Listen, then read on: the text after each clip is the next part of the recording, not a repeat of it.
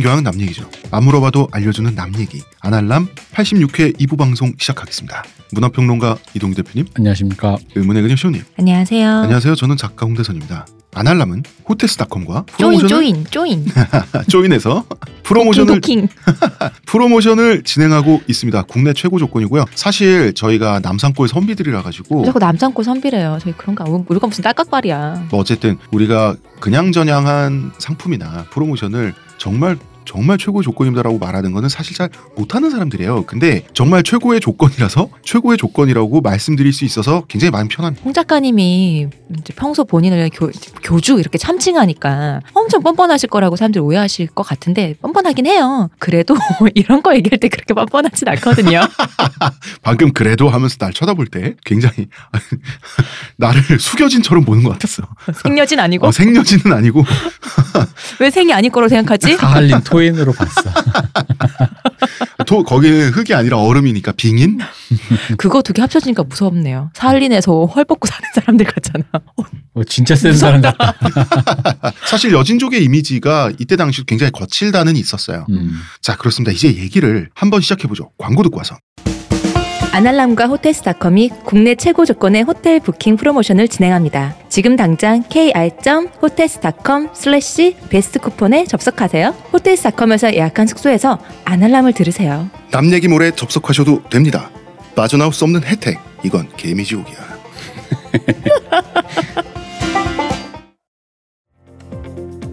지금 티스템 두피 클렌저와 두피 에센스를 검색해 보세요. 과학이 당신의 모발에게 주는 선물 티스템입니다. 지금 우리가 얘기하는 시점에서 여, 진족의 지도자가 완한 오화속인데 이 사람의 동생이 다음 자리를 물려받아서 완한 아골타죠. 금나라를 세우는데 이러면 제국을 세우기 직전 같잖아. 음. 근데 의외로 지금 이 순간 지금 중국 대륙은 꿈도 못 꿔요. 음. 지금 아마존의 눈물이야. 생여진의 눈물이야. 자, 김희주 얘기 네. 어제 마지막에 했었죠. 고려에 변방 수비 시설이 있지 않습니까? 쭉. 네네. 음, 정주성이라는 성이 있어요. 여기서 이제 김희주 wildling의 땅이죠. 여기서부터 왕좌의 게임에서 내려다 보면 이상한 거야. 지금 귀화한 애들도 넘어왔고 음. 천명 이상 넘어왔고 그 다음에 우리 보러 감히 귀화인들을 내놓으래. 자기들이 국가인 줄 알아. 그러니까 아 얘들이 싸울 준비가 돼 있나 싶어서 유심히 보게 되는 거예요. 유심히 보게 되니까 확실히 애들이 바글바글해. wildling이 바글바글한 거야. 그래서 김희주의 기미가 심상치 않다. 그렇다. 음. 개드립이지만 방금 괜찮았다. 음. 그래서 이 정주성에서는 여진족 추장 두 명을 술자리에 초대해요. 원래 고려를 좀 좋게 보던 추장들이겠죠. 네. 좀 알던 얼굴 알던 사이. 아 뭐 술 마실 일이 있었는데 껴줄게. 아 와서 그냥 같이 한 잔 하자. 그러니까 이제 이 사람들 입장에선 잘 사는 애들이 파티에 끼워준다니까 당연히 좋다고 왔겠죠? 속임수였습니다. 이 두 사람을 바로 붙잡아서 고문했습니다. 우리나라에서 고려 사람들 그런 사람들이었어요. 아니 근데 서로 얼굴 알고 친하고 무역도 하던 사이였을 거 아니에요. 그러니까. 어떻게 이렇게 아무렇지 않게 고문을 할 수가 있다는 게 참. 이게 뭐 나쁘게 얘기하면 그러니까 좋게 얘기하면 룰이 없는 거고 이게 좋게 얘기한 거. 아니 사람으로 안 본 거지. 그지 나쁘게 얘기하면 그냥 사람으로 안 본 거지. 음. 어떤 룰을 지켜야 할 어떤 음, 대상으로? 보지 않은 거죠. 음, 대상으로 안 본 거지. 그래서 왜 그렇게 김희주가 바글바글하냐. 하도 때리니까 고문을 누가 이깁니까? 실토를 했어요. 고려를 침략하려고 한다는 게 아니라 고려와의 전쟁에 대비 중이란 얘기를 한 거예요. 음. 음. 이게 얼마나 어리석은 행동이냐면 자 의심 없이 술자리에 올 정도면 우리 편이죠. 우호적인 사람들이죠. 그렇죠. 그러면은 그러면은 이런 사람들을 붙잡아다 고문해 버리면 여진족에선 더 단결하게 돼요. 음. 역시 우리는 사람 취급 안 받는구나. 쟤들도 쟤네한테. 저렇게 당하는데. 음 그리고 이렇게 우호적인 세력 고문해 버리면 결국은 자기 편 자기가 걷어 차는 거거든요. 전쟁은 사실 이의제이라 그래서 막 저쪽에서 니들끼리 막 이간질도 시키고 막 이래야 되는 건데 그런 게 없었던 거지. 그래서 이 소식은 전쟁을 대비 중이라는데요. 이 소식은 고려의 숙종 임금님의 귀에까지 오게 되는 거죠. 숙종은 자신을 비췄구나. 호의가 계속되면 걸린 줄 안다. 호의 뭐 했다고. 호의 아직까지 안 죽이고 살려두고 있잖아. 호의가 계속되면 음. 둘린 줄 안다고. 그리고 사실 인구를 부양할 농토가 필요하죠. 숙종은. 그래서 잘 걸렸다지. 음. 잘 걸렸다. 이때 이제 문하시랑이라는 직책이 있습니다. 문하시중이 총리예요. number two. 문하시랑이 number three입니다. 부총리. 명분을 찾았군요. 명분이 중요하다 아닙니까? 명분이. 어. 그렇죠. 명분을 찾았어요. 숙종은 문하시랑 이 고려의 전체 number three한테 군사를 주고 토벌 사령관으로 임명한 거죠. 이 사람 이름이 임간입니다. 임간. 야 가서 밟고 와라. 그치. 아 이거 원래 인간으로 안 보이면 이게 아까 그 우호 뭐 외교 뭐 정책 사실 그런 거 그러고서 대등할 때는 하는 거죠. 어, 그럼 무슨 그런 기술을 써 음. 그냥 밟아야지 쓸어야지. 어. 임간은 군대를 이끌고 정주성에 갔어요. 김희주에 붙어 있는 임간을 포함해서 모든 고려 사람들이 여진족 무시하잖아요. 그러니까 쟤네는 현대적인 그때 기준으로 현대적인 현대적인 군사나 군대나 군사 편제나 이런 게 있을 리가 없는 거예요. 아마존의 눈물이란 말이야. 그래서 정주성 성문을 열고 바깥으로 출전합니다. 음. 이로써 고려 여진 전쟁이 발발하게 되는 거죠. 시우님, 네. 이첫 싸움 어떻게 됐습니까? 이게 믿을 수 없지만 우리가 참패했다는. 그때 그 사람들도 못 믿었고 어? 우리도 믿을 수 없는데. 일부에서 실컷 차올랐던 나의 긍지가 갑자기 또 이게 쪼그라드는군요. 이제 수도 열어서 이제 빼야 돼 어, 지금. 부끄러워지네. 네. 지금 생여진이 완안부를 중심으로 단결돼 있다는 것은 나름대로 통합 내전을 치렀다는 얘기죠. 음. 실전 경험이 풍부하죠. 그들은 부족끼리 계속 싸웠잖아요. 어, 그러다 보니까 정말 실전 경험이 풍부한 사람들이라서 언제든지 대비가 돼 있는 거죠. 아 이거 중국 쪽에서 조작한 역사 아닙니까? 몰라요? 어, 이게, 이게 저- 그럴 리가 없어? 그럴 리가 없는데 이게 지금 지금 느낌이. 어. 대표님 이 사람들이 모방 민족이잖아요. 네. 이게 전투에는 굉장히 어, 효율적일 수 있다 그러더라고요. 음. 아 근데 이게 그 그러니까 무기가 여러 모방이라는 게 그러니까 결국 여기저기서 이게 무기를 가져와 가지고 그네 멋도 내 멋도 아니게 그냥 막 형식도 규율도 없고 뭐 그냥 막 썼다는 얘기잖아요. 편제도 없고. 현재는 현재는 거란족의 것을 모방했습니다. 그러니까 뭐 이런 거 아니야. 어, 어, 쫙 멀리서 보면 진짜 떼놈들처럼 보였을 게 누구는 삼지창 들고 누구는 청룡도 들고 음. 그런 애들이 저기 추우니까 또 무슨 저기 그 호랑이 가죽 같은 거 뒤집어 쓴 다음에 막 달려오고 있을 거 뭔가, 덕지덕지하게 보였겠죠. 그지. 그러니까 그러면 이제 뭔가 그, 그 좋게 말하면 모방이지만 나쁘게 말하면 그냥 있는 거 없는 거 흉기란 흉기는 다 들고 좋아 보이는 건 다 차고 내려왔겠죠. 그렇게 보이는 거죠. 음. 모방이라는 게 처음에는 똑같이 하지만 이게 또 가, 계속 하다 보면은 내 걸로 또 이게 만들어지잖아요. 그러면은 음. 모방은 모방인데 새로 보는 게 또 나타나잖아요. 그쵸. 하다 보면. 음. 게다가 여기가 땅이 넓어가지고 아까 그 생여진 숙여진 얘기했지만 네. 그러니까 왜 그 여진이 재밌는 게 그 수렵 채집이나 뭐 기마 뭐 이런 네, 쪽 농경도 있지만 농경도 하고. 하니까 지형이나 분위기 싸우는 상대방에 따라서 그 어떤 전술들이 각기 정말 음. 각양각색이었기 네. 때문에 그것들이 결국 그 이런 식으로 하나로 통합되면서 하나의 뭐랄까 스킬화가 되었겠죠. 그러면은 이제 이런 거 있잖아요. 농경 민족의 보병 전술, 음. 유목 민족의 기병 전술 그렇죠. 이런 거 좋은 건 다 뽑아. 그리고 그렇겠지. 이걸 또 운영을 해. 어. 그러니까 실제적으로 굉장히 강한 거죠. 그쵸. 음. 강한 데다가 아까 그 특히나 왜 남의 무기를 막 쓴다라는 게남저 멀리서 보면 이제 되게 통일감이 없어서 그 흔히 말 서양 왜 기사 전투 있잖아. 네. 그런 것처럼 그쵸, 그런 누구는 철. 들고. 어. 그런 기분 우리 왜 란츠크네트처럼 뭔가 되게 개념 없는 느낌으로 보일 텐데 그게 사실 다르게 얘기하면 그거예요. 용병 느낌이 멋있는 게 뭐냐면 다 각자 자기 손에 맞는 걸 들고 음. 있다는 얘기거든. 그지. 어 이게 무섭거든 이거 사실. 음. 쥐어준 게 아니고. 그러니까. 방금 대표님 얘기 이에 반해서 고려군은 농민들 쫙 뽑아서 보냈을 거 아닙니까? 대충 그쵸. 며칠 동안 찔러창, 어. 마가창 뭐 이런 거. 배웠다가 농민을 뽑아서 되게, 되게 농민 뭐야?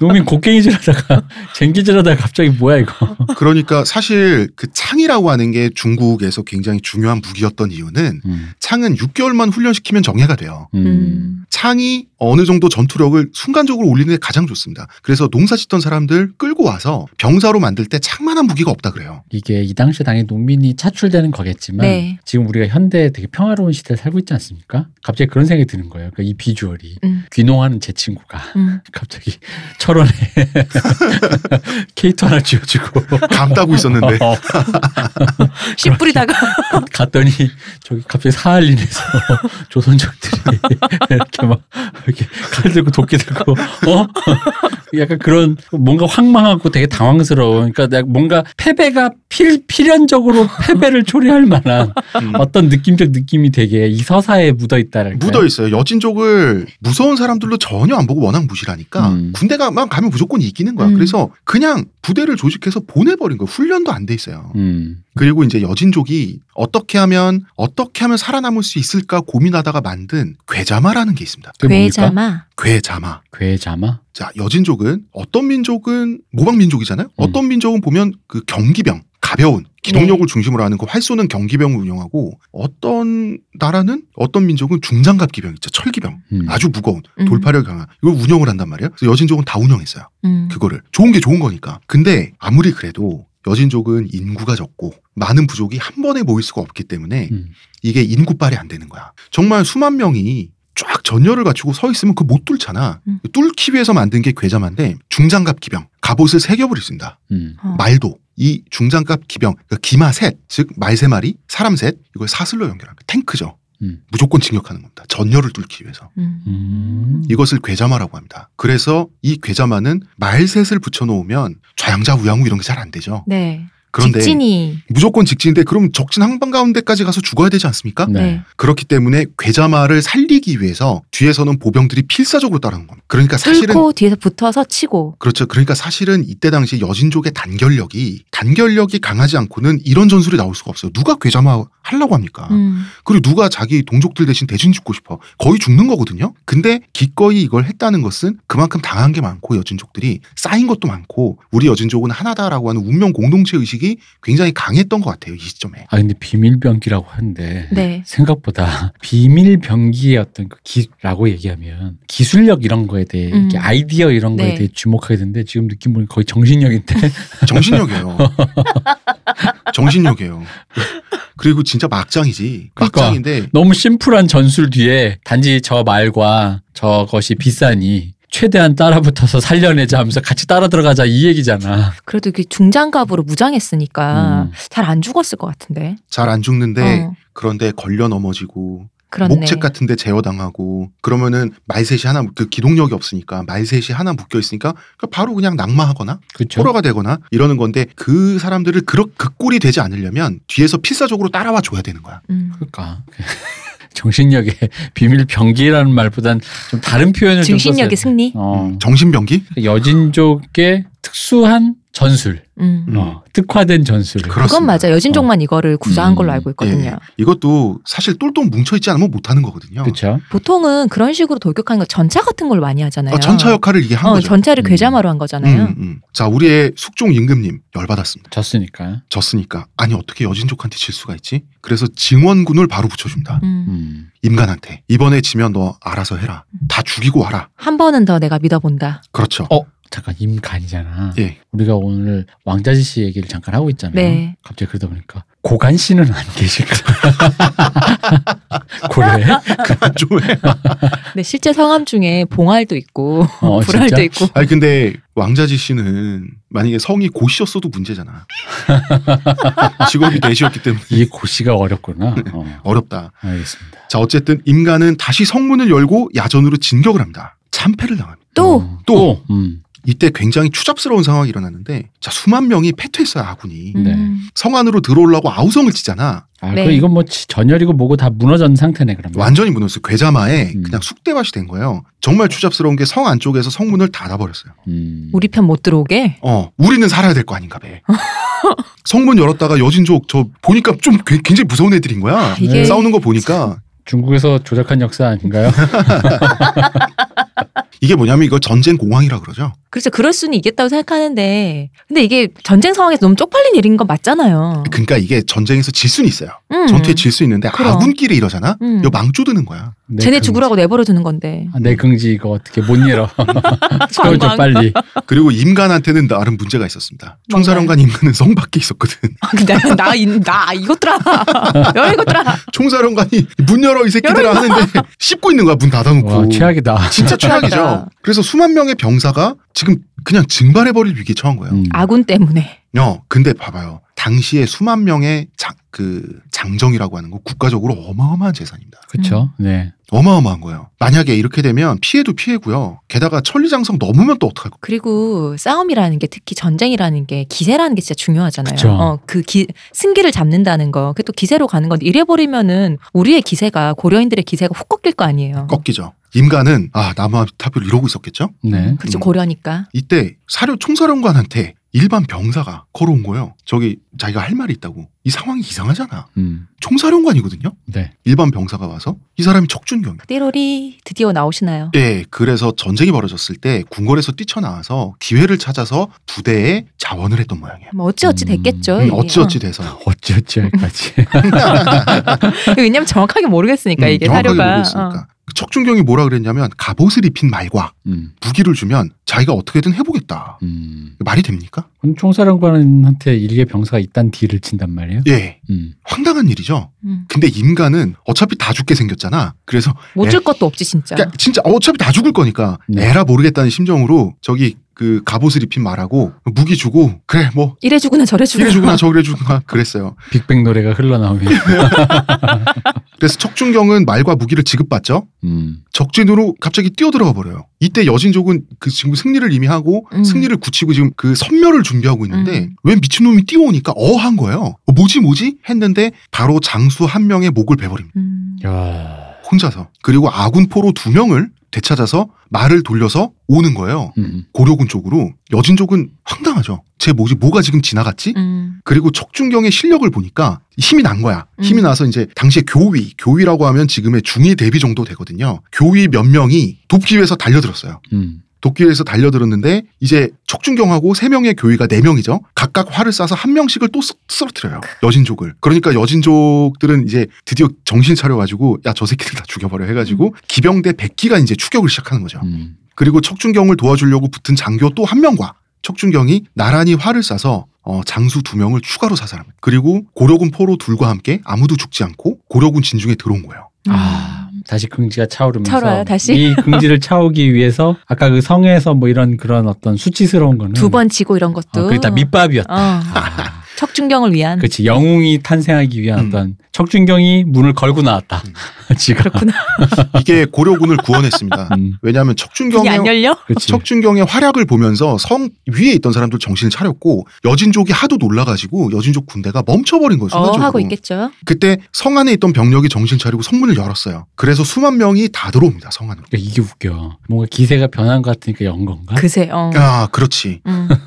음. 열어도 안 죽겠다 싶어서. 그리고 일단 정주성 안에 다 들어왔죠. 네. 그리고 나서 정주성을 넘는 데 시간이 걸리잖아. 음. 여진족들이. 그래서 이제 안전하게 다 퇴각할 수 있었던 거죠. 음. 그 정주성은 텅 비어 있으니까 당연히 약탈당했죠. 음. 여진족의 역사가 이제 그 음나라 제국의 역사가 금사잖아. 네. 음. 여기 보면은 되게 재밌어요. 어, 약탈이 아주 쾌적했다고. 아무도 없으니까 아무도 죽일 없으니까. 필요도 없고 어, 가져만 만족스럽게 가면 되니까. 됐습니다. 어, 천천히 챙기자 얘들아. 좋더라 어. 이런 식으로.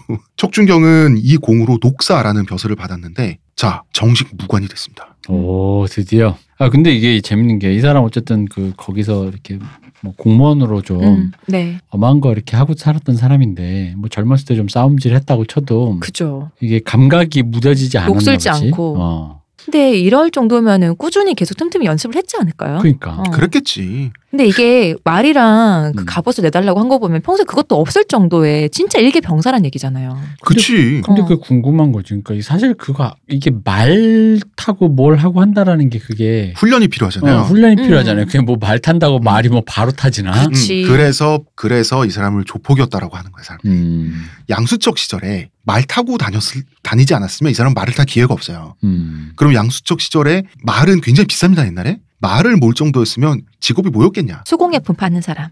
불가능해.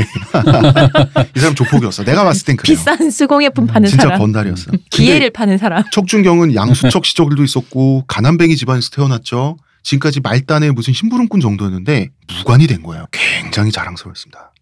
자랑스럽죠. 음. 자, 그건 그렇고요. 어쨌든 척준경이 스타가 된 거지 임간은 졌어요. 음. 그래서 임간 어떻게 됐겠습니까? 당연히 잘렸죠. 파직됐어요. 한 번 더 믿어줬건만. 한 번 더 믿어 줬건만. 짐을 왜 실망시키고. 척준경 알아봐 줬는데? 그 알아봐준 건 척준경이 가서 달라 그랬잖아. 어허. 본인이 뽑아서 너 이리 와봐 이렇게 한 거 아니잖아. 아니야. 주, 줬다 주는 거는 내가 판단했잖아. 음. 지금 이 상황에 주나 안 주나 같은 상황이라. 숙종은 안 되겠다. 임간 넌 안 되겠고 윤관이라고 있어요. 음. 이분이 또 고려의 엄청난 에이스 아닙니까? 이 사람이 전쟁에서 고려의 에이스죠. 음. 원탑이에요. 윤관을 보내요. 보내면서 2차 증원군을 또 파병합니다. 여진족의 씨를 말려버려라. 그럼 이것은 임간을 파직시키기 위한 이 에이스의 큰 그림이었나? 음. 일단 좀 이렇게 이군 보내가지고 아. 간좀 보다가 뭐 그걸 끝나면 아니요. 그래서 좋고. 해태한 고려군이 어. 개경으로 내려오다가 개경에서 올라오는 윤관을 만나요. 음, 바로 전부가 다 윤관의 휘하가 됩니다. 음. 집에 가서 좀 쉴라 그랬더니 그렇지. 그래서 또 올라가는 거야. 척준경은 자연스럽게 윤관의 부하가 되죠. 음. 신기한 게 이게 기록이 없어요. 척준경은 벼슬 라치가 됐어요, 드디어. 녹사를 받았잖아요. 어. 음. 그리고 바로 체포되고요. 바로 투옥돼요. 그냥 그거 아니야? 뭐예요? 이 패퇴한 병사들 뭐 아까 성문에서 병크도 있고 하니까 뭐 그런 류의 어떤 그 풍 군사 군기가 뭐안 섰고 이렇게 뭔가 전 그런 말도 안 듣고 한 그런 여러 가지 정황 때문에 임간과 같이 나갔던 이 병사들이 뭔가 그런 어떤 그런 걸 씌워가지고 그냥 이렇게 다 넣은 거 아닐까? 그게 아니라 음. 그럼 처음부터 벼슬을 안 아니, 줬지 아니, 않을까요? 그렇죠. 그러니까 음. 이게 처형당할 위기까지 갔다고 하니까 뭔가 심각한 잘못을 했던 것 같아요. 음. 아니 왜냐면 현장에서 이제 뭐 그렇게 되면 잘 이렇게 벼슬을 받을 수 있는데 이게 우리가 또 사후에 이제 처리하면 예를 들어 이럴 수 있잖아요. 일단 공을 세웠으니까 이제 홍 작가한테 뭐 이제 홍 대작가 이렇게 붙여줬는데 음. 막상 따져 보니까 아 그건 성 밖에서 이게 그막 음. 군기도 없어가지고 막 우왕좌왕하고 얘들이 솔직히 우왕좌왕만 안 했어도 그 이렇게 척준경이 하는 거 보니 충분히 이길 수 있었는데 이건 다 인간 미- 인간의 통솔력도 문제지만 그 밑에 이 군기 빠진 이놈들 병사들도 문제다. 문제다. 그러니까 이놈들 약간 이렇게 좀 뭘까 이렇게 솔선수범해서 이렇게 좀 일벌 대표. 뵙게 하자. 어, 그렇지 좀 하자. 근데 일반 사병까지는 아니고 급된 애들 좀 너, 좀너 벼슬 이렇게. 받았어? 너 이리 와. 너, 근데 아까 내가 벼슬 줬지 않니? 일로 와봐. 그래가지고 같이 같이 살짝 그러니까 느낌이 저저 그러니까 말입니까? 음, 굳이 논리적으로 보자면 왜냐면은 그런 류의 전황을 그냥 넘어가진 않았을 것 같거든. 근데 모르겠어요. 근데 음. 저는 이럴 가능성도 있다고 생각해요. 뭐냐면 척준경의 성격 자체가 음, 이 사람이 원래 무례배다 보니까 음. 벼슬 받았잖아. 아, 네. 혹시 인간을 뭐지? 인간을 협박했나? 아니 그게 아니고 벼슬 받고 나서 그 기분도 풀어지고 흥겹고 기고만장해져서 실수를 저질렀을 수도 있을 것 같아요. 아 들어와서 벼슬 받고 이제 좀 아. 약간 어, 음. 좀 아무 어, 데서나 노상방뇨하고 어, 그치. 그래서 군기문란 사건을 일으키지 않았을까. 음. 내가 누군지 알아? 내가 어 어, 어. 그, 그거 있잖아. 어, 그래서- 그저께도 임마 음, 니네 서장하고 임마 임마 이러면서 내 인간하고 내가 어? 그런데 윤관이 구원해줘요. 음. 척준경이 감옥에 갇히니까 이 사람은 척준경이 그렇게 싸움 잘한 거 본 적 없죠. 근데 이미 척준경이란 사내가 네. 이렇게 해서 이렇게 갑자기 등장해서 수만 명의 고려군을 살렸다더라 이게 뉴스가 돼 있잖아. 음. 그러니까 아까운 거야. 자기 부하로 이제 놔두고 싶은 거지. 그래서 총사령관 자격으로 조정에 직접 탄원을 넣어줘요. 음. 이 사람은 장사다. 그 크게 쓰일 기회를 한번 주시라. 근데 새로 총사령관 교체해놓고 숙종 임금님 입장에서 특별한 부탁인데 이 부탁을 거절해서 뭐 나라가 얻을 게 뭐 있겠어요. 그렇잖아. 방금 총사령관으로 부임됐는데 제가 총사령관 주상 전화 요 요거 요거 좀 한번 부탁드립니다 했는데 아니 그건 안 되고 나가서 싸워 이겨. 이러긴 좀 이상하잖아. 누가 말 걸래 나한테? 황제한테 누가 말 걸래? 어. 그래서 척준경은 방면돼요. 음. 운도 좋아. 이때 척준경이 굉장히 감격한 모양이더라고요. 드디어 나를 알아봐준 사람이 생겼잖아. 좀 생애를 보면 좀 의립하잖아요, 이 사람이 좀. 음. 그래서 드디어 의리의리한 거야. 되게 이제 직선적이고 단순한 사람이에요. 알아봐 준 사람이 있으니까 윤관 이분을 위해서 자기가 목숨을 걸겠다라고 결심을 하는 거죠. 아유, 자지 씨한테만 걸어도 괜찮을 텐데. 자 이제 윤관이 고려군 대군을 이끌고 여진족의 땅으로 들어갑니다. 생각보다 판이 커졌어요. 네. 음. 지, 지금 전 점점 국가 총력전이 돼가고 있죠. 그러니까. 예. 3차전에서 윤관이 이런 생각을 한 거예요. 보병 대군을 무작정 진군시키는 게 아니라 먼저 이길 수 있는 판을 만들 수 있는지를 실험해보자. 왜냐하면 고려도 여진도 둘 다 중장갑 철기병이 있어요. 음, 다 기병을 운영을 하니까요. 음, 근데 이 중장갑 철기병끼리 싸워서 결국 이 중장갑 철기병으로 상대방의 사이드 음. 혹은 그 앞에 전열 누가 먼저 포위하고 무너뜨리느냐 이 장기판이란 말이야. 음. 그러니까 이제 애꿎은 보병들 농민들 그 쓸데없이 죽게 하지 말고 중장갑 철기병끼리 한번 붙여보자가 된 거예요. 그래서 이 정말 최고 엘리트 전사들이죠. 서양식으로 이제 중무장 기사단. 음. 음, 중기병 500명 대 500명의 엘리트 전투가 벌어진 거예요. 고려의 경우는 다 귀족 자제들이죠. 아무래도 훈련을 받은 그렇겠죠. 사람들이니까요. 그렇죠. 어. 또 졌습니다. 또 또 졌어요. 음, 다시 또 이제 영웅이 엘리트도 안 돼? 등장할 아, 또 그렇구나. 밑밥을 또싹 까는 거지. 이게 지금. 어떻게 졌냐 하면 고려군은 절반 250명 정도를 잃었고요. 금나라 중장기병은 30명밖에 안 죽었어요. 아, 너무 차이 많이 나네요. 대패죠. 어디 대표입니까? 30명이나 죽였는데. 니 눈엔 30명이 안 보이냐? 자, 봐봐요. 이 철기병이 전투의 키 플레이어라 그랬잖아요. 음, 반을 잃었어요. 훈련받지 않은 보병을 데리고 전투 하나만 하죠. 음, 음, 그런데 재밌는 게 네. 바로 이렇게 이기고 나서 여진의 추장인 완한 오화속이 공손한 자세로 화친하다 하자고 청합니다. 음. 이상하죠? 아니, 안 이상한데?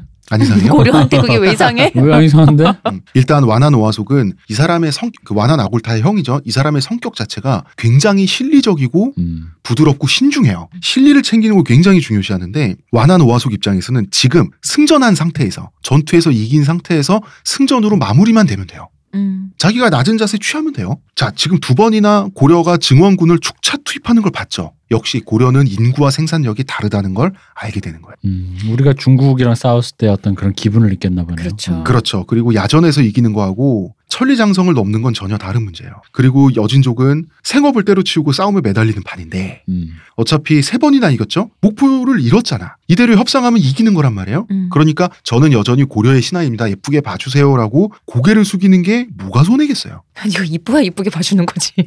근데 이게 확신이 가능할까? 그때 화친이 가능할 수밖에 없었어요. 고려도 음. 졌잖아. 그래서 완한 오화속은 무려 68명의 사절단을 보내요. 그 취할 수 있는 모든 그 예의를 다 취한 거죠. 네. 그 너그럽게 화친해 달라라고 일부러 말해줘요. 마지막 자존심을 챙겨주잖아. 음. 고려는 어 그 그럴까 하면서 오케이 사인을 내게 되는데 그럼 이 당시에 그 이 상황에서는 그럼 이제 여진한테 일단은 안 되겠다라고 판단이 쓴 거네. 당장은 힘들겠다. 당장 힘들겠다. 68명 들어오자마자 바로 또 문 걸어지 않고 확 이렇게 해버리지 않고. 어떡합니까 졌는데. 음, 다만 평소대로라면 이렇게 막 이렇게 내려다 봤겠지. 음. 어 재롱 좀 피워봐 이랬겠지. 여진족이 좀 이렇게 하면. 근데 이때는 윤관도 아무래도 총사령관이 윤관이 직접 협상을 하지 않겠습니까? 또. 윤관도 싸움의 진 입장에서는 그래도 좀 낮은 자세로 화친을 받아들일 수밖에 없었다. 음. 이것이 고려사에 굉장히 굴욕적이었다는 식으로 나옵니다. 여진 늘 상대로 그랬으니까. 음. 네. 영화 천리장성이 시급하네. 그리고 여진족은 이번에도 아주 쾌적한 환경에서 약탈을 할 수 있었습니다. 네. 전투의 보너스를 챙긴 거죠. 음. 졌어요. 우리의 숙종 임금님 화병 났습니다.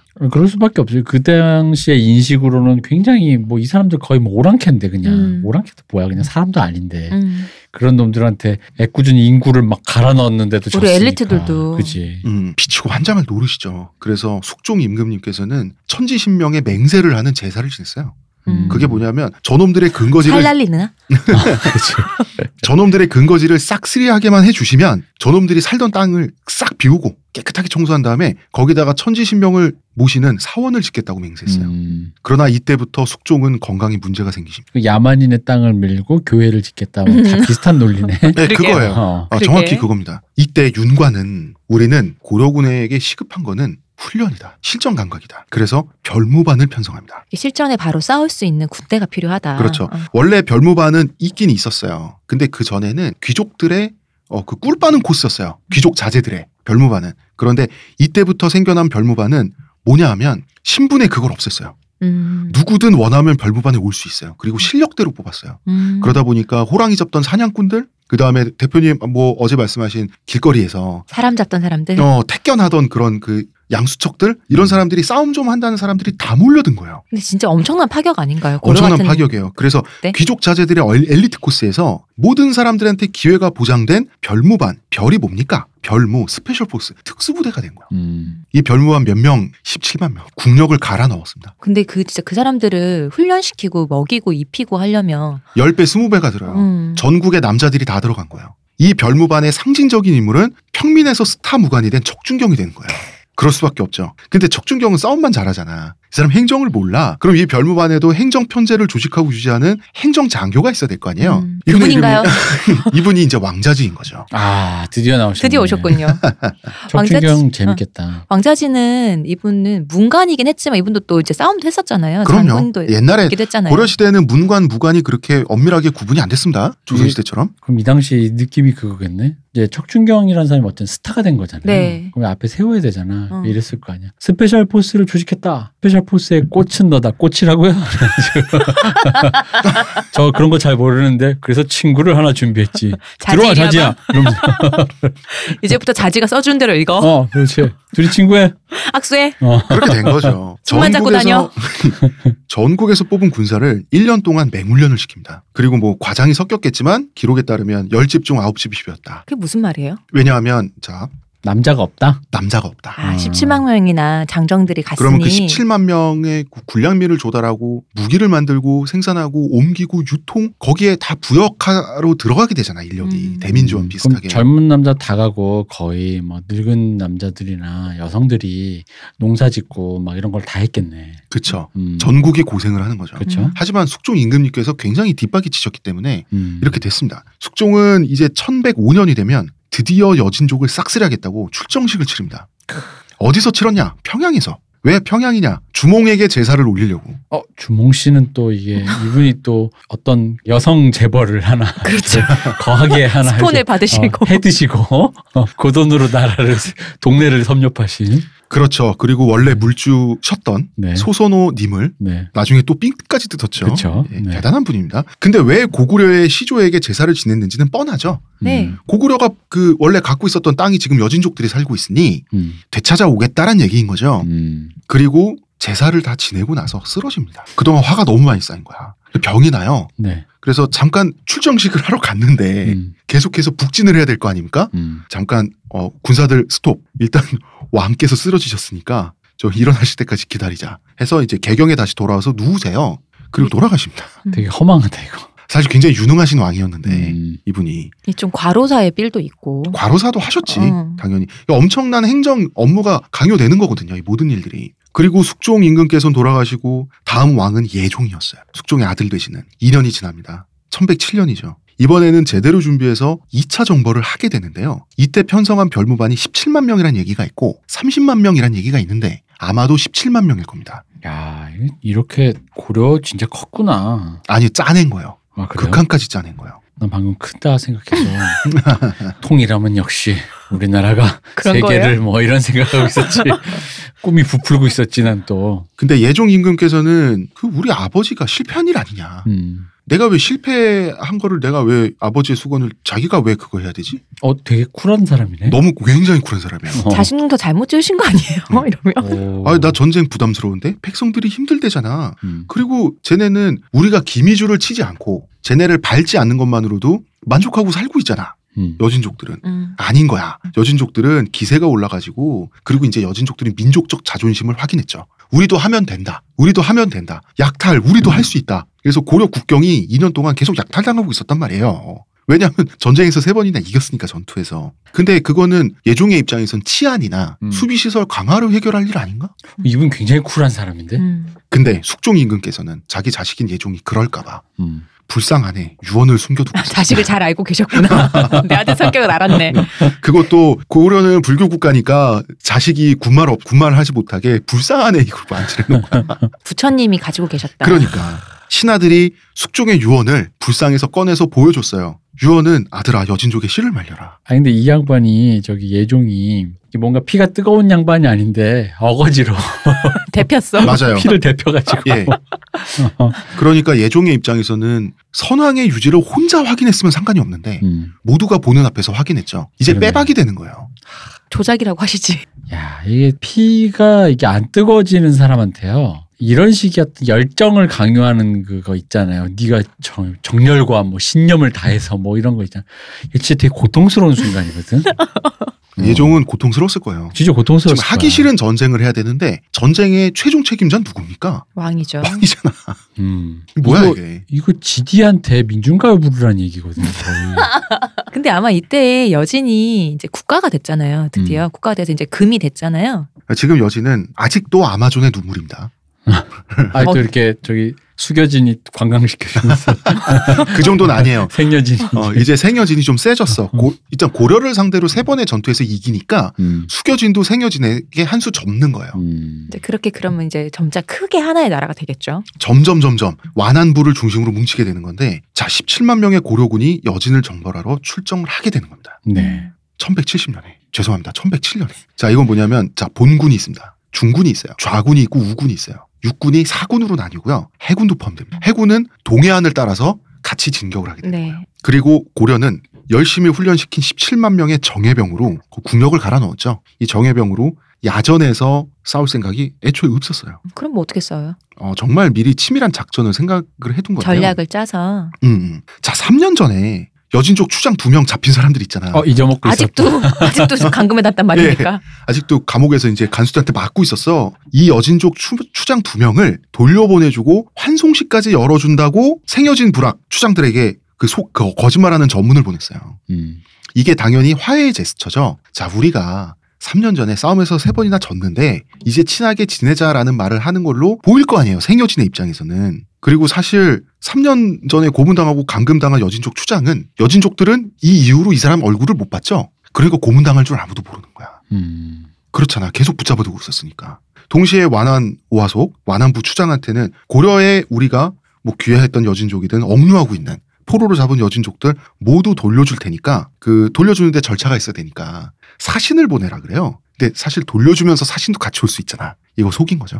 사신을 보내라 그래요. 근데 완안 오화속은 고려 정도 되는 문명국은 아, 이런 절차가 있나 보구나 하고 속아요. 그래서 여진족의 완안 오화속이 보낸 사신 음. 그리고 생여진 불악의 추장들 있죠. 네. 그다음에 추장들의 일행들 음. 다 옵니다. 음. 고려 영내에 순진하게. 하긴 추장이 오면 또 혼자 오진 않을 거니까. 어 그렇기도 하고요. 음. 근데 보통은 아, 이, 이 사람들이 몇 명이냐 400명이에요. 근데 다 추장들이 400명이 왔다고 하니 추장들의 일행까지 합쳐서 400명이 없을 거라고 사람들은 생각을 하는데 네. 400명이 다 추장이라면 그 정말 생여진들 있죠. 문명 수준이 발달하지 못할수록 불악의 규모가 작죠. 음. 근데 생여진이잖아. 그래서 아마 100인 이하 부족의 작은 작은 부족들 다 모두 어 그러면 400명이 될 수도 있겠다라고 추정은 하고 있습니다. 자 어쨌든 이 400명이 술과 안주를 대접받죠. 좋지 않습니까? 고려의 음식은 맛있었다고 하더라고. 모두가 페이크였습니다. 이 사람들이 술에 취하니까 갑자기 매복하고 매복이 아니지 대기하고 있던 고려군이 이들을 덮쳐서 모두 학살해 버렸습니다. 오 피해 결혼식 뭐 이런 어. 느낌. 네. 음. 이건 뭐냐면 생여진의 장수 추장과 장수 대부분을 단 한순간에 다 죽여버린 거예요. 이게 고려에서 여진을 치려고 하니 전쟁으로 맞붙어서는 뭔가 힘들다. 그런데 그 땅을 우리가 싸워서 정복을 한다고 해도 그 채로 비워두면 어차피 또 우리 땅이 아니잖아요. 그러니까 세웠던 전략이 빨리 쳐서 없애고 거기 또 우리 사람을 이주시켜서 우리 땅으로 빨리 만들자. 성도 쌓자. 예. 그러려면 이게 정말 단기간에 그쪽에서 증원군을 보내기 전에 빨리 끝내야 되니까 음. 요 작전을 써서 이 모든 게 설계였던 거예요. 헤드를 먼저 쳐서 근데 400명 말고 네. 60명 정도는 이상한 거야. 60명 정도 되는 추장들은 잔치판에서 약간 거리를 두고 대기하고 있었어요. 아마 이런 것도 있었죠. 의심도 했을 것이고 여차하면 동지들을 구원해야 될 거 아니야. 그러니까 뭐 약간 좀 이렇게 의심이 좀 있고 음. 그때도 한번 가서 이렇게 억류당한 사람도 있고 하니까 음, 어, 100%못 어쩌- 믿는 거지. 어, 어쩌나 보자 하고 있었거든. 근데 나 근데 여기까지 들으면 이게 피해 결혼식 느낌도 나고 하다 보니까 약간 여진 쪽에 굉장히 고난의 서사라는 기분이 들어서 응. 그리고 사실 짠하네요. 사실 뭐 이런 말도 있습니다. 뭐 전쟁에서는 이런 속임수도 쓰는 거다. 음. 전쟁에 맞죠. 도덕이 어디 있느냐. 음, 도덕이 어딨냐. 욕 먹을 짓도 하는 거다. 거꾸로 말하면 먹을 수밖에 없습니다. 음. 먹을 듯 했으면 먹어야죠. 음. 근데 뭐 우리 입장에서는 뭐 우리 선조들이니까 뭐 이렇게 해서 뭐 국토를 방비했다 뭐 어쨌든 이 60명의 추장은 밖에서 대기하고 있었어요. 그러면 안에서 난리가 나고 우리 다 죽는다라고 했겠죠? 이 사람들이 연락을 하러 갈 거 아니야. 속았다. 네. 배신당했다. 즉 이 60명의 대기하고 있는 추장들을 요격해서 잡는 역할을 척준경이 했어요. 음. 이건 정말 이게 가장 힘든 역할이죠. 척준경은 이들을 깔끔하게 모두 살해했습니다.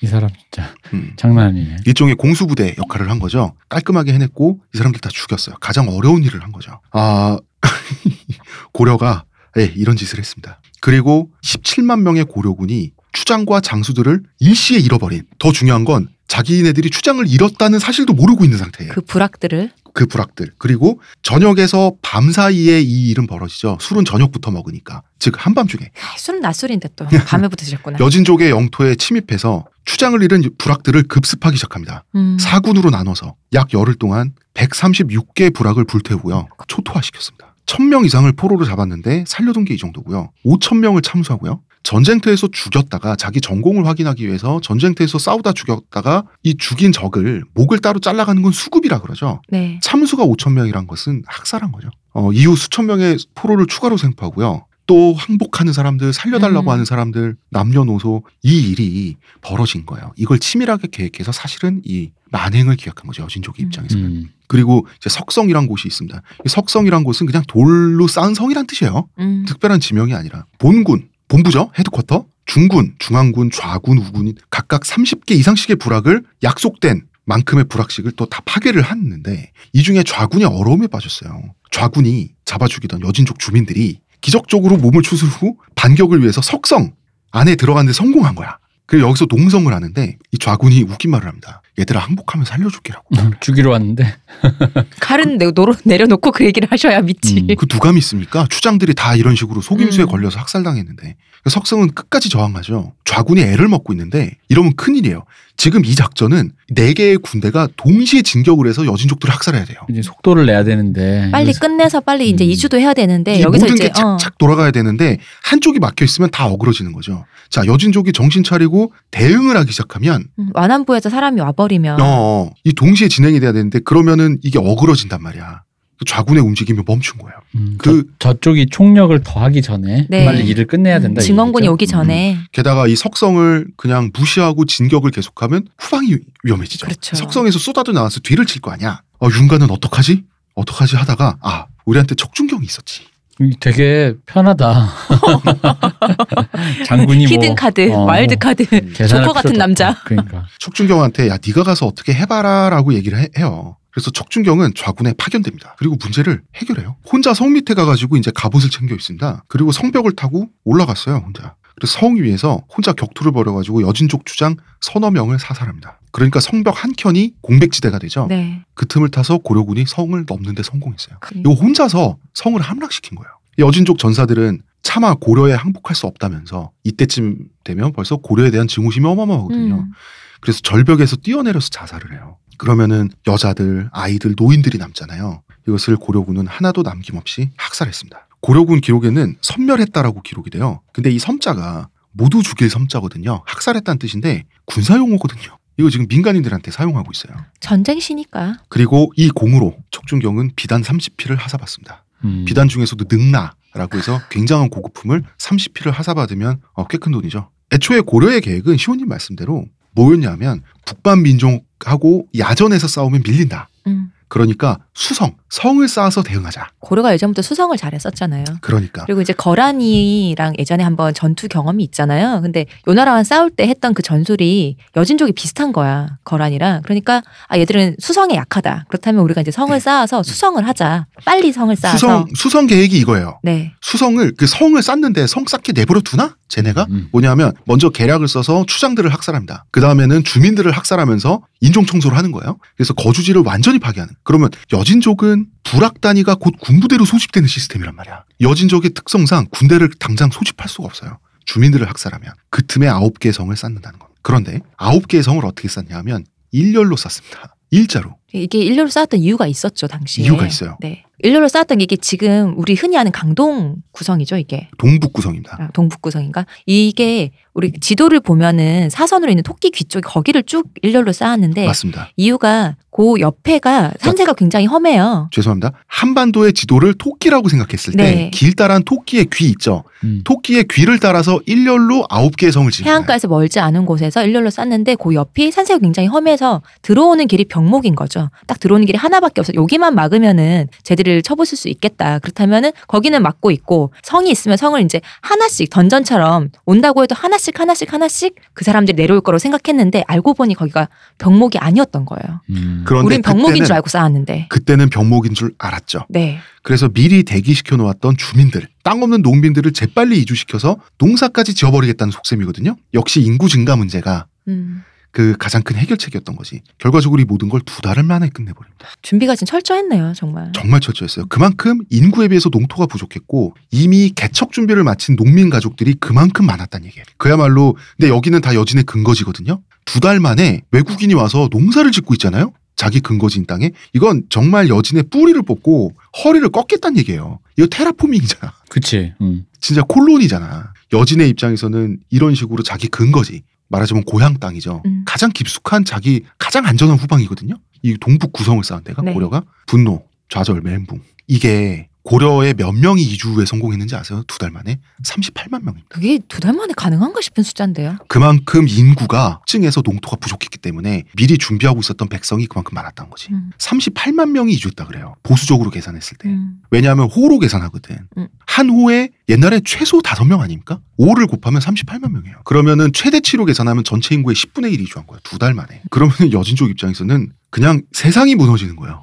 우리 설주석 때 생각하면 되네요. 설주석 때 민족 대이동 일어나잖아요. 음. 차 없이 걸어갔다고 생각하면 한 두 달 걸리겠네. 아, 뭐, 게다가 어. 이제 그, 이주라고 생각하면 그렇게 하는데 요즘 이제 그 옛날은 어쨌든 아까 얘기했듯이 그 농사를 짓는 사람이 바로 전투병력으로 치환이 되니까 그 전투병력과 그 전투병력을 케어하는 어떤 보급 케어라는 네. 개, 그런 개념으로 다 한 거죠. 다 그러니까 한 거죠. 전투 병력에게 뭐 전투 식량이 됐든 음. 보급품을 지고 가서 그치. 전달하고 또 바로 그냥 농민이 되고 거기서 음. 밥 갈기 시작하고 이 모든 걸 동시에 진행했어요. 음. 그래서 그 38만 호 중에는 군인 가족 호수도 많았습니다. 그러니까요. 음. 음.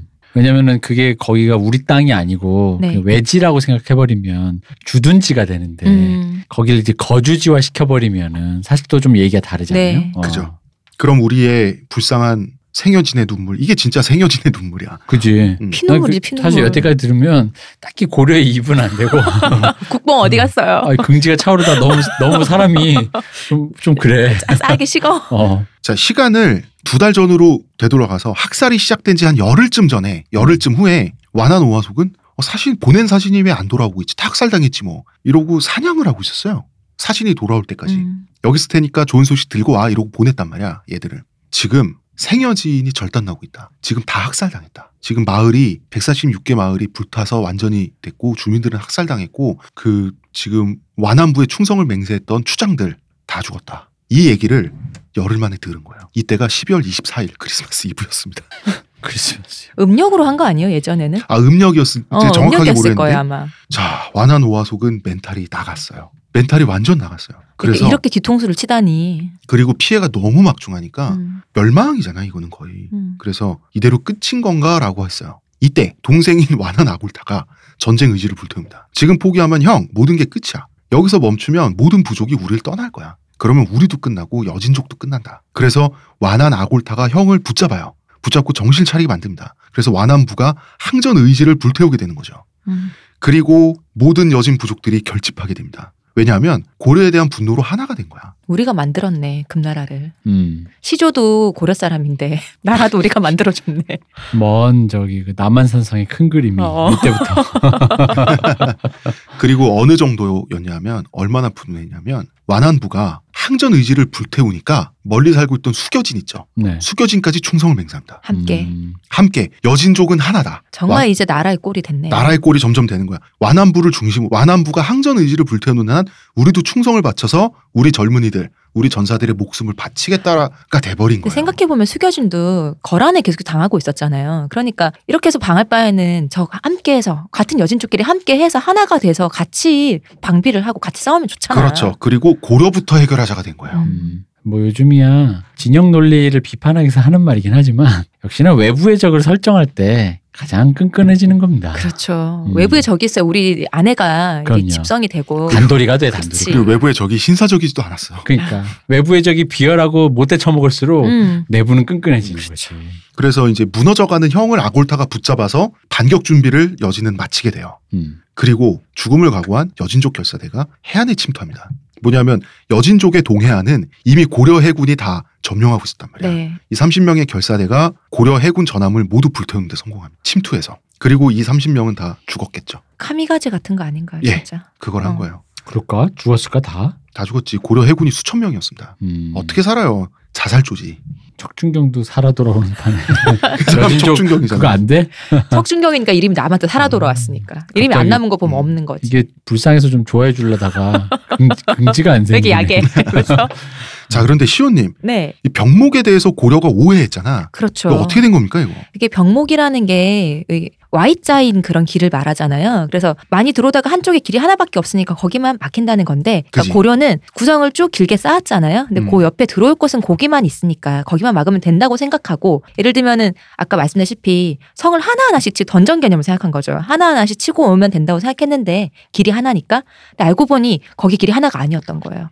너무 많았던 거. 새길들이 많은 지형이라서 성이 던전이 아니고 오픈필드였던 거예요. 음. 근데 오픈필드면은 일렬로 있잖아요. 우리는 해안선 따라 일렬로 있다 그랬잖아요. 그러면은 내륙에서는 쭉 와서 성을 한꺼번에 다 쳐버리면 던전으로 만들었던 게 아무런 의미가 없어지잖아요. 그렇게 되면 사실 이게 한 길인 줄 알고 일렬로 쭉쭉쭉쭉 세운 건데 음. 하나씩 파괴하고 와 봐라 얘들아. 던전이다 얘들아 이거였는데 했는데 측면에서 공격이 가능하다는 거죠. 그러면 오픈필드가 됐잖아요. 그러면은 선 하나만 끊으면 되는 거잖아요. 한 번에 공성을 다 할 수도 있고 아니면 성 저 밑에서부터 치고 가버리면 보급로도 끊기고. 그러니까 길게 이어진 하나의 선만 끊으면 네. 약한 곳에 집중을 해서 전력을 그러면은 그 본국하고 떨어지게 되잖아. 네. 그 위에 있는 성들이 음. 그럼 말려 죽일 수가 있는 네. 거잖아요. 이 도시촌 놈들이 그러니까 이 숲길을 몰라가지고 길을 몰라가지고. 맞아요. 어. 어, 이게 고려의 입장에서는 아무리 봐도 병목이라고 생각을 했대요. 음. 음. 그런데 사실 여진족은 원래 수렵 체진 민족이기 때문에 산길에 대한 이해도가 다른 거죠. 그리고 여기가 자기들 살던 데잖아요. 그치. 그러니까 길을 잘 알았겠지. 그러니까 남의 민족을 너무 무시하면 되게 띄엄띄엄 보네. 그렇게 당해놓고도. 이렇게 되는 거지. 어. 아니 근데 웃긴 게 그렇게 교류도 했고 내부에 억류하거나 잡은 사람도 있고 하면 어떤 그 정보 체계가 있었을 텐데 정보라는 걸 전혀 활용을 하지 않고 우리는 왜 몰랐을까? 이런 상황이 전형적으로 그거라니까. 내가 뭘 모르는지 모르는 거야. 아, 그러니까 알 수가 없잖아. 그러니까 그러면. 그게 정보가 필요하다는 인식도 안 생긴 거지. 이게 뭐냐 우리 방송했었잖아요. 일본이 태평양 전쟁에서 미국을 상대할 때 음. 자기 생각대로만 다 될 거라고 가정하고 하잖아요. 그렇지. 그 일본을 예를 들면 내가 미국의 총체적인 전력을 모르는 상태에서 그냥 진주만과 음, 무슨 여기만 끊으면 뭐 시간을 벌어서 뭐 어디를 점령 요런 진주야 자니? 어 그런 식의 자기만의 계산법에 빠져 있는 거잖아. 그러니까 이거 전형적인 그거지. 음. 자기들이 겪었던 대충의 계산만 했지 디테일한 거를 솔직히 말하면 아까 그 억류했거나 네. 그런 사람들한테 정보를 얻어야 되잖아요. 되게 디테일하게 해야 되는데 속도전이라고 생각을 하고 하면서도 어, 사실 그런 게 웃긴 게 속도전이라고 생각했으면 더 많은 정보가 필요하잖아. 음. 이게 진주만과 비슷한 상황인 거잖아요. 음. 빨리 들어가가지고 빨리 확푼 음. 건데. 아, 이게 사람과 상, 사람을 상대하는 게 아니라 그 무슨 쥐떼 같은 걸 구제한다라고 축출하고 음. 그 그다음에 청정지대를 우리를 위해서 인간을 위한 청정지를 만든다 이런 식으로 접근을 하다 보니 이런 자충수에 빠지게 된 것 같아요. 그죠. 그러니까 왜 컴퓨터 놓는 위치를 잘못 정했다. 하긴 원래 왜냐면 이제 이런 걸 할 때 이게 아까도 저기 뭐야 그 불쌍해서 유서를 꺼내서 사람들 뜨거워졌잖아. 네. 그러니까 이게 슬픈 게 그런 거예요. 원래 이럴 때 이럴 때일수록 전열을 가다듬고 뭔가 음. 전, 걸 짜야 되는데 그런 쿨병 걸린 사람들이 그런 잠깐만 시간을 좀 더 벌어주시오. 뭔가 뭔가 더 필요할지도 모릅니다 할 때 그런 사람들 의견이 이런 순간에 굉장히 많이 묵살되잖아요. 아 지금 됐어. 지금 선왕의 지금 유언을 뭐 이러면서 이 아니, 지도를 보아 그치. 여기 길은 이거밖에 없어라고 했는데 아니 그게 아닐 수도 있는데 뭘 아냐 오랑캐놈들이 뻔하지 뭐 이랬을 거 아니야. 아마 전략을 짜고 거야. 하는데 그건 어, 어. 했지만 그랬을 거야. 자, 이 병목이 자꾸 문제가 됩니다. 여진족은 당연히 총사령관이 윤관부터 해치려고 그러죠. 여진족의 입장에서 윤관은 어, 히틀러예요. 그럼요. 그 홀로코스트예요. 그 윤관이 한 짓을 봐 음. 여진족에게 남녀노소를 학살하고 당연한 전략인데 자 윤관은 1108년 1월에 정예병 8천 명을 이끌고 병목 지형을 통과하고 있었어요. 음. 군사상 필요에 의해서 병목 아 역시 병목은 쾌적해. 병목을 다 우리가 차지했으니 음. 끝났군 했는데 웬걸 매복에 걸렸죠. 음. 몇 겹으로 포위당한 채로 모두 선멸 나갑니다. 8천 명 중에 10명만 남았어요. 그리고 부사령관 오연총마저 화살에 부상을 입었어요. 그런데 선멸당할 동안에 소식이 가죠. 네. 총사령관이 지금 위기에 처했다. 그래서 구하러 왔습니다. 누가 왔겠습니까? 척준경이 왔습니다. 그렇죠. 척준경은 10명의 결사대와 함께 왔습니다. 즉 11명이 달려온 거죠. 아 꼴랑. 지금 8천 명이 지금 다 죽게 생겼는데. 예. 8,000명은 이미 다 죽었어요. 어. 아 그러니까 왜냐면 8천 명이 죽을 상황이면 한 10명 뭐 한두 명 갖고 안 된다라는 느낌이 있지 않았을까? 왜 8천 명이잖아요. 10명 데리고 갔잖아요. 그럼 본인이 7,990명 몫이라고 생각하고 이게 8천 고려군 8,000명은 이미 다 죽었고 어, 아니, 여진족은 그러니까. 수만이지. 그렇게 음. 생각하면 그렇게 생각하고 갔다. 아, 근데 이거를 여러분 수만 명과 혼자서 대결한다가 아니라 음. 윤관을 구출한다요. 음. 빠져나온다요. 척준경은 이제 윤관을 살리기 위해서 활로를 뚫으려고 간 거지. 근데 이때 함께 척준경 따라서 이제 종군하던 동생이 있었어. 이 사람 이름은 척준신입니다. 이때 당연히 형의 목덜미를 잡죠. 음. 형 이거 자살행인데? 근데 여기서 척준경이 했던 말이 역사에 기록돼 있습니다. 나는 나라에 한 몸을 바쳤다. 너는 살아서 아버지를 보살펴다오. 이러고 혼자 적진에 뛰어 들어갔어요. 그리고 혼자서 10명을 베어서 쓰러뜨립니다. 그러는 사이에 지원군이 도착해서 윤관은 간신히 살아남아요. 그리고 윤관은 척준경한테 감격했잖아. 음. 나는 너를 아들로 생각할 테니 너도 나를 아버지로 여겨다오. 따거. 이러면서 감격의 눈물을 또 흘렸습니다. 이거 웃긴데? 반대 아니야? 아, 따거니 형님이지 띠에. 반대 아니야? 왜요? 오늘부터 아버지로 모시겠습니다. 이래야 되는 거 아니야? 아 그렇네. 그지? 대표님 총, 그래 총사령관이 어떻게 그럽니까? 아니 그래도 반대 아니야? 어, 그렇네. 그치? 오늘부터 형님 혹은 아버지로 모시겠습니다. 갑자기 반대잖아 지금. 존댓말 써도 되겠습니까? 어. 어, 이 폐잔병 일행은 급한 대로 이제 어딜 들어가야지. 네. 이때 가장 가까이 있던 데가 동북 구성 중에 영주성이란 성이야. 음. 피신을 했어요. 여진은 기회를 잡았잖아요. 그래? 영주성 성째 말려줄게가 돼서 윤관을 놓치면 안 되니까 무려 2만 명의 병력을 편성해서 영주성을 포기하게 되는 거예요. 음. 윤관은 노답인 거야. 2만 명을 보니까. 음. 야 우리 농성 밖엔 답이 없다. 여기서 척준경이 한마디 합니다. 아니 그 농성하면 어떡할 거냐. 지금 용성도 안에서 먹을 게 많던지 끊임없이 생산이 되던지 아니면은 이제 와서 우리를 도와주면서 아니면 보급이라도 해주는 게 있어야 되는데 그러면 안에서 말, 말라 죽자는 얘기냐가 어, 그대로. 되는 거죠. 이대로는 다 안에서 말라 죽는다. 되든 안 되든 아직 우리 병사들이 힘이 남아 있을 때 성 밖에 나가서 결판을 지어야 된다는 거죠. 그럼 다 죽기만을 기다릴 거냐? 음. 그렇잖아. 음, 죽음까지 가는 시간을 좀 늘리는 거에 불과하잖아요. 지금 이 음. 상황에서 농성이라고 하는 거는. 그죠? 그래서 자기가 직접 나갈 테니 나머지 장수들께서는 성 위에서 구경을 하시오. 뜨거운 남자야 진짜. 라고 해서 또 소수의 결사대를 이끌고 이 사람 결사대 참 좋아해. 성 밖에 나가요. 나가서 19명을 또 배워서 사살을 합니다. 이 사람 그냥 전쟁광 아니야? 사람 베는데 미친 사람 같은데 음. 느낌이? 이게 지금 연진족들이 근데 기가 질린 모양이에요. 음. 나의 칼이. 피를 불어. 이게 지금 여진족 기분으로 보잖아요. 이 미친 사람 같지 않고 이 상황에 마귀 마귀 있잖아. 어, 이 마귀에 대항하기 위해서 어. 내일 3부가 되면 음. 여진족이 서쪽에 그치. 그 자기 일 그쪽에서 보고 있던. 예, 마귀 한 명을 또 데리고 옵니다. 음. 여진족들은 기가 질려가지고 이때 그 사람이 정신적으로 꺾인 것 같아. 음. 여진족들이 물러나요. 그래서 척준경은 북을 치고 피리를 불면서 여진족들 놀리는 거지 이거. 불면서 성에 돌아옵니다. 왜 웃어? 왜 옛날에 약장수 분들이 혼자서 발로 북치고 아 불출 장구 입으로 입으로 뿌꾹 혼자서 이거 다 하고. 하는 거 너무 웃긴 것 같아. 콧구멍으로 담배연기 뿌으면서 정말 하잖아요. 그렇지. 그거보단 폼 잡고 왜냐면 말 타고 있었으니까 네. 폼나게 성에 들어와요. 척준경이- 척준경이 윤관한테 바로 며칠 전에 아버지라고 부르라 그랬잖아. 할아 할아버지를 모셨다. 이제 척준경이 윤관한테 절을 할 때 윤관이 맞절을 합니다. 총사령관이. 아, 그러니까 윤관이 차마 말을 할 수 없고 이게 사실 너가 내 할아버지다 이런 느낌인데 제가 사령관이니까 그럴 수는 없고 나이도 있고 그리고 절을 다른 했네. 다른 모든 장수들이 척준경에게 절을 합니다. 음, 그리고요. 이 모든 사건은 이 며칠간에 있었던 일은 조정에 보고가 되죠. 네. 척준경은 전쟁터 현지에서 어명에 의해서 귀족의 자기를 받습니다. 아, 옛날에 그 오등작이라고 있잖아요. 원래 중국 주나라 시대에 공후 백자남 순서잖아. 그렇죠. 근데 공은 왕실의 외척이든 뭐든 어쨌든 가족 관계가 있어야 되는 거예요. 그렇죠. 그러면은 왕실하고 혈연에 아무런 문제가 혼인 관계도 없고 모두 없는 사람이 올라갈 수 있는 끝은 후작이죠. 음. 후작에 임명이 됩니다. 끝내주게 성공한 거죠. 척후작 이게 뭐 한문지훈가 이런 식으로 그 명칭이 있어요. 어. 이렇게까지 나라의 공을 세우니까 척준경이 전쟁터에서 미친 듯한 활약을 하고 있을 때 고향의 그 동네에서 서리 보고 있던 음. 아버지는 대장군이 돼요. 어, 그렇죠. 주판 뚱기다가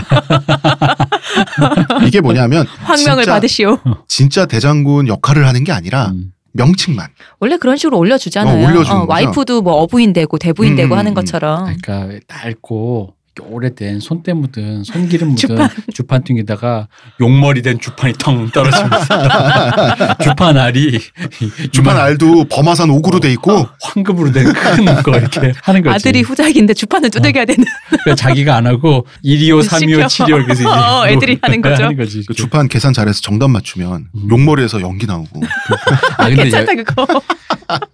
이- 근데 여기까지 들으니까 네. 이게 진짜 이 왕자지 씨만 아니었으면은 그러니까 여진족도 주인공으로 세워서 음. 여진족은 무조건 적이 아니라 음. 양쪽을 다 묘사하는 대하 드라마로 그쵸. 보면은 기가 막히죠. 되게 재밌을. 장난 기가 막히죠. 같아. 왜냐면 이쪽도 되게 스토리가 이쪽 입장에서 되게 뜨거운데 음. 이쪽도 그래. 음. 어, 또 이쪽에서 보면 저쪽이 비열하고 음. 이쪽에서 보면 저쪽이 너무 마귀야. 뜨거워.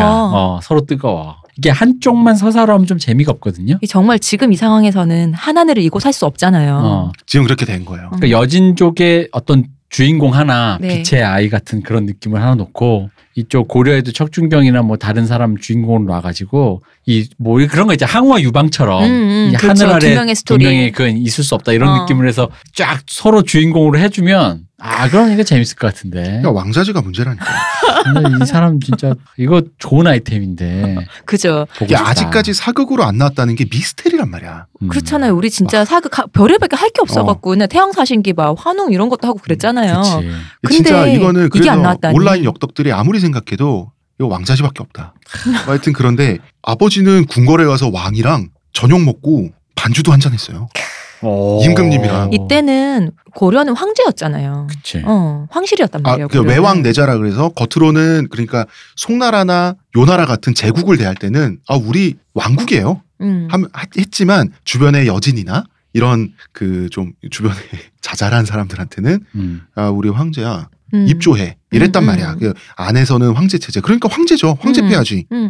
음, 음. 아, 내가 어? 우리 황제랑 술도 먹고 어? 내가 어제 정하다에서 이런 거네. 네. 그러니까 한마디로 존경받는 귀족 집안이 된 거예요. 아들이- 싸움 실력 하나로. 아들 어릴 때는 그렇게 핍박했을 텐데 구박하고 이 새끼 공부도 안 하고 나가 논다고 집에도 안 들어오고 그랬을 텐데 그 아들이 이렇게 집안 일으킬 줄이야. 바라바라 바라봐. 자 집안도 바뀌었고 인생을 말인가요? 그러면 그건 바꾸는데 어. 성공했죠.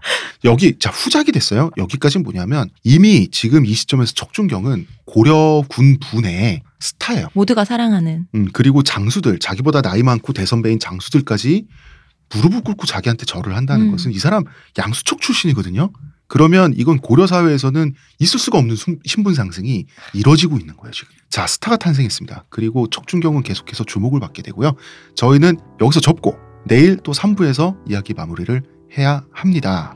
자 일단 스튜디오 시간이 빠르게 지나가고 있으므로 2부는 여기까지 하겠습니다. 의문의 그녀 시원님, 감사합니다. 문화평론가 이동규 대표님 감사합니다. 감사합니다. 저는 작가 홍대선입니다.